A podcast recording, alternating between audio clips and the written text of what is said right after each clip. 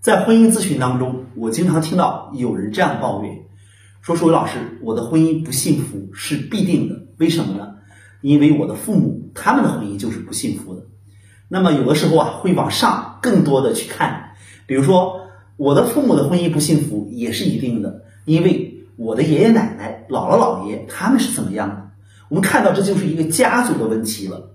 那同样的，我相信说这个话的人啊。”也会对心理学啊、对原生家庭啊这样的概念有一定的影响。如果大家在这种状态当中的话，我推荐大家看一本书，叫做《荆棘鸟》，是我最近正在看的。这本书里啊，非常好的诠释了这个问题。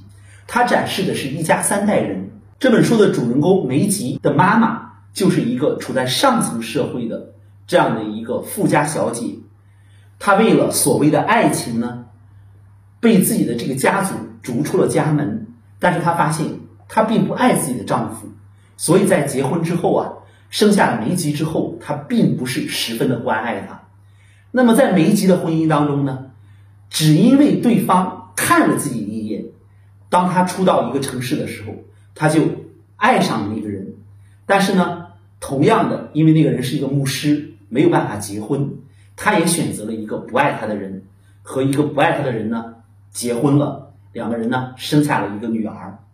那么等到第三代呢，我们发现这里面有了一个反转，就是这个女孩在追逐自己的爱情的时候，不像自己的妈妈和姥姥那样了，她有了独立的思想，有了独立的意识，然后她开始去追逐自己的爱情。当她发现很多问题不对劲儿的时候，他开始尝试着重新的选择去解决问题。这个部分啊。分别说明了几个重要的问题。第一个就是原生家庭对我们的婚姻关系的影响肯定是存在的。第二个部分呢，就是它不是不可逆的。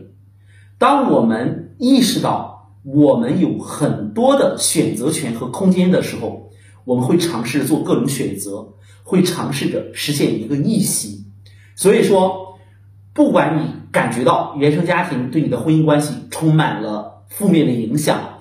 还是你愿意尝试去做改变的时候，我都希望你可以尝试着读一读这本书。